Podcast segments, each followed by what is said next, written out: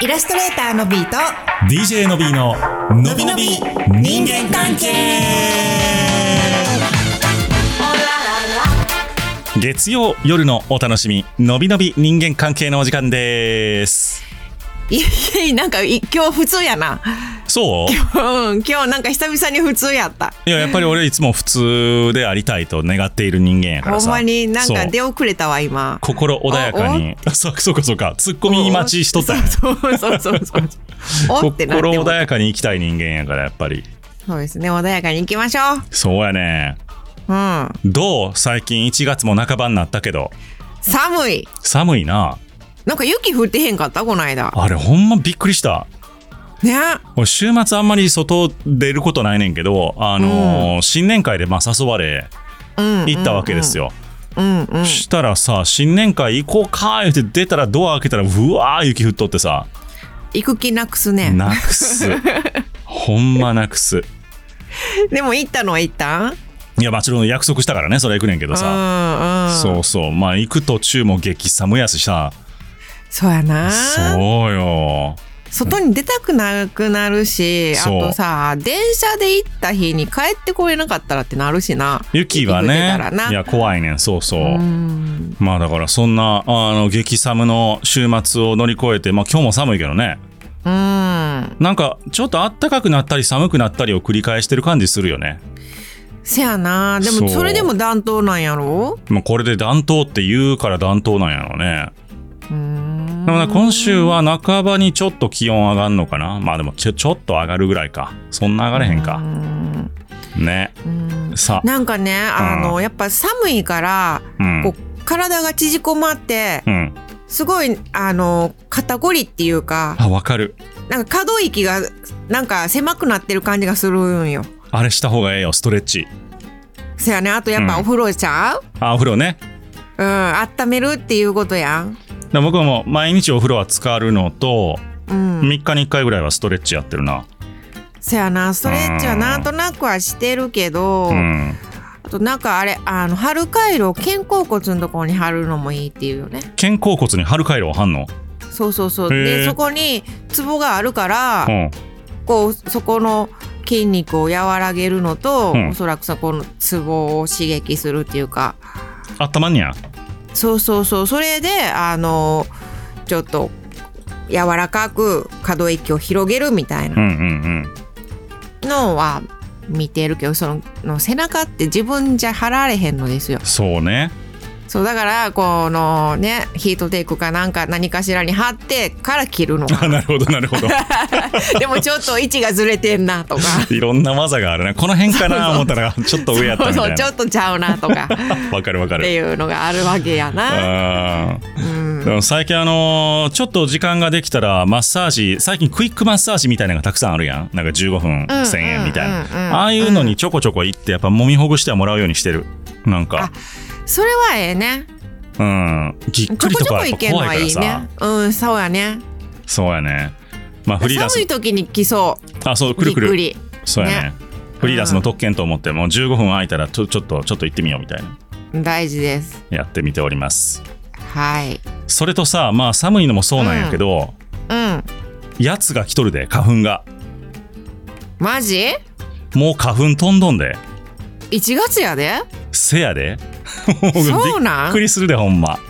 あーほへえ。んま勘弁してほしい早すぎるわさすがにあ暖冬なんやなああ、そういうことやね。あーほんまや。はいというわけで皆さんも十分に気をつけてお過ごしくださいはい。はーいえーっとボイシーの方で最近新着コメントが少ないんですようみんな、みんな頼むわ。ん。ね、Spotify がね、ちょっと減ったからね、そうやねボイシーの方でコメントしてくれるんかなと思ったら、意外とコメントがないと。意外と、ボイシーの方にみんな行ってると思ったら、まあ、数字的には行ってんねん、でも、ボイシーの方に多分。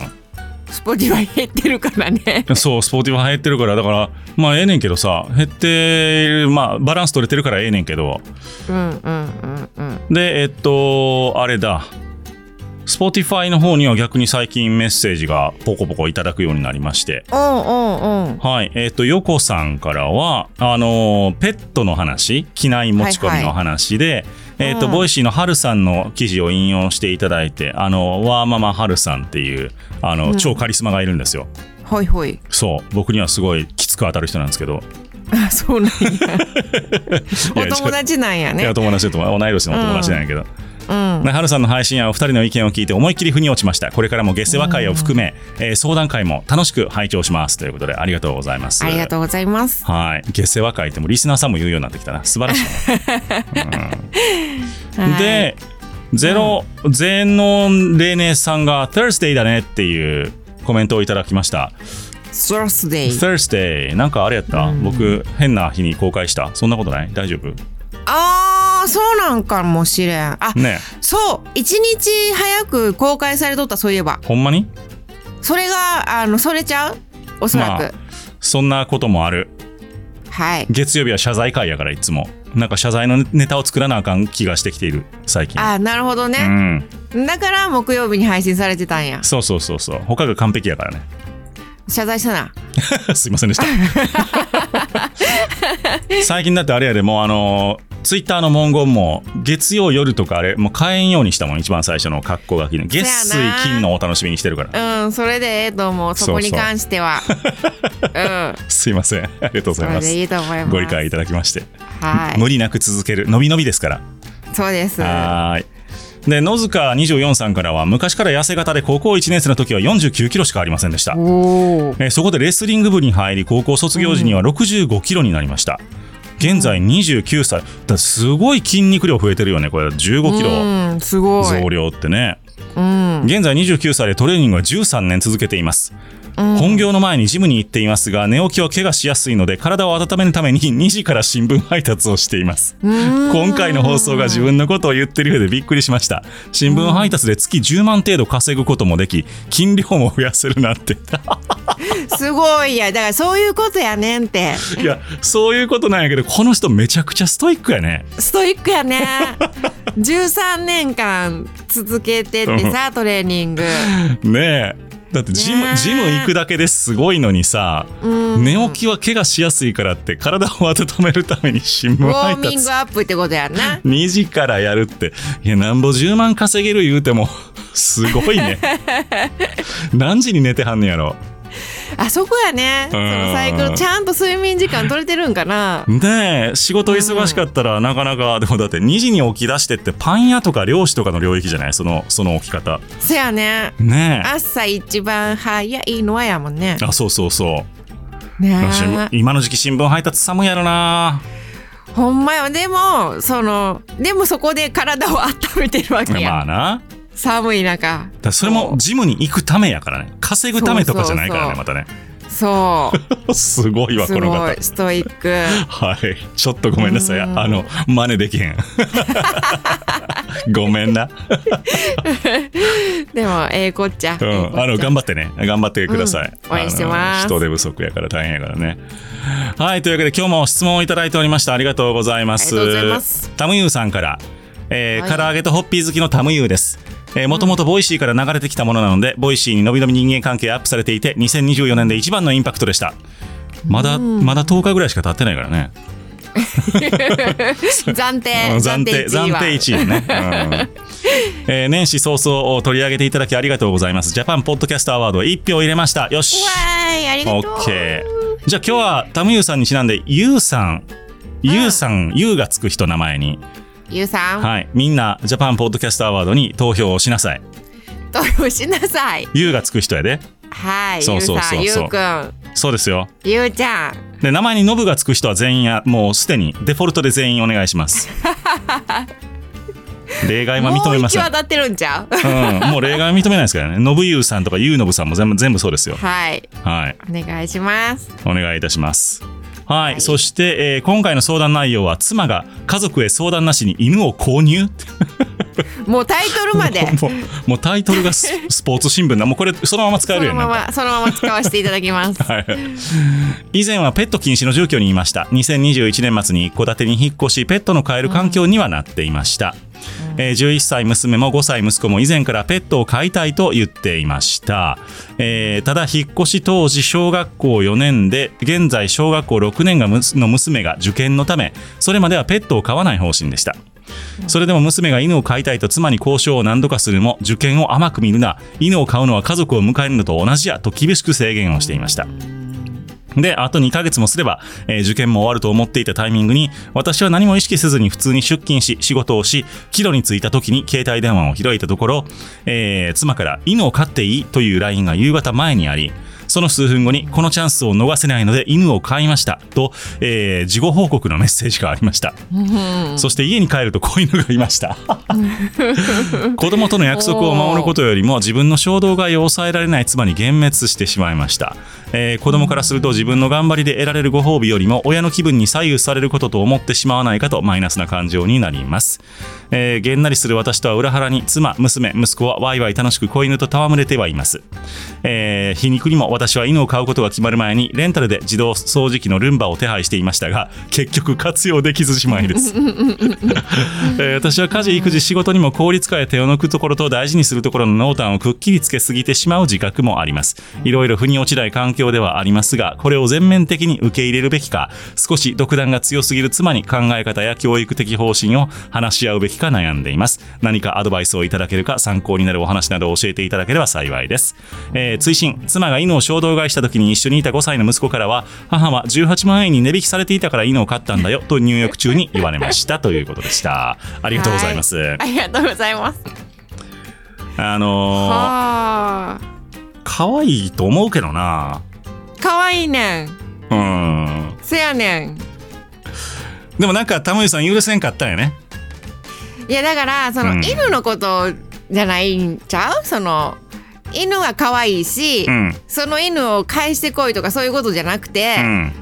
その奥さんが衝動買いをしたっていう、う 約束があってやってきたところにっていうことなんでしょうん。う。うん、これ、あれやね、もう、ほんまに、奥さんも欲しかったんやろうね。いやーねでもなんなんやろなうちはあのねその子供たちも喜んでるし。うん。犬が来たことはええと思うけどこの流れとしてモヤモヤするのはわかる、まあそうね。だから、どうせ買うっていうのを分かっとったけれど も、うん分かっとったんやけども、まあ、一言そのタイミングをちゃんと夫婦では少なくとも合意しようぜというか、話し合いをしてから、買いたかったよねっていうことだよね。うんうんで犬を飼うのは家族を迎えるのと同じやって言ってたのに急に衝動買いで犬が来るっていうさその流れってさほらなんつうのペットショップがどうこうっていうのはあれあれとしてもさじゃあ保護,、ね、保護保護猫とか保護犬か、そ保うね護犬とかを一緒に見に行こうかだったりとか。うん。まあ、別にその好きな犬種がいてペットショップを利用するっていうことはあのそれぞれやからいいんやけど、うん。なんか流れがあってもよかったって考えてるんじゃないかなっていうそう、ね。やっぱり命だからちゃんとそこをそこあのお迎え迎えるにあー至はいるはいちゃんとしたストーリーがうん。欲しかったんちゃうかなって思うけど安かったからこうてもうたわっていうんやったらうさ、ん なんかちゃうんやろなちゃうと思うようちも。なんかその奥さんは多分もう淡々、虎視眈々とずっと狙ってたんやと思うのよあのそういうことね欲しか元々ねったんやと思うね奥さんも、うん、その子がねそその子っていうかその犬種かなうそうやと思ううんでそれがたまたま値引きされとった期限があるっていうのがもうんうんうもう今って思ったんやろねうん気持ちはわかる、それもわかるうんなまああのねアドバイスのしようはないです許してあげてこれは、うんまあだからそのもやるで言うんやったらどこに対してもやるのかっていうことを言ったらええんちゃうかなあそうそうそうそうお話を話し合いでも犬のことはええと。もうそれはそれも来て、来たもたから家族と一緒やからちゃんと迎えましょううんなんやけど、あの、そこまでに至るプロセスとしてが値引きされたら買うでという合意があったとかさ、うんうんなんかもうそういうところがやっぱり気になるでというのは、そこがなかったのは気になるでということを言ってあげたらええんちゃうかな。うんそうやと思ううん。うんそうそう。だそからなんかこう、プンプンせずに、あの、うんた淡々とおお話をしてあげそうたやら、ね多分わかる奥さんやと思うねん、これ。うんどの部分がっていうところそうそうそう。をちゃんと言ってお伝えして、うん。すっきりするのがええんちゃうそんでそうすそっうきりして犬可愛がってあげるのが一番ええと思う、そうなんかここであのうまいこと若い人があのなんかこの犬を見るたびにそのことを思い出して 毎回腹立つみたいになるからそれは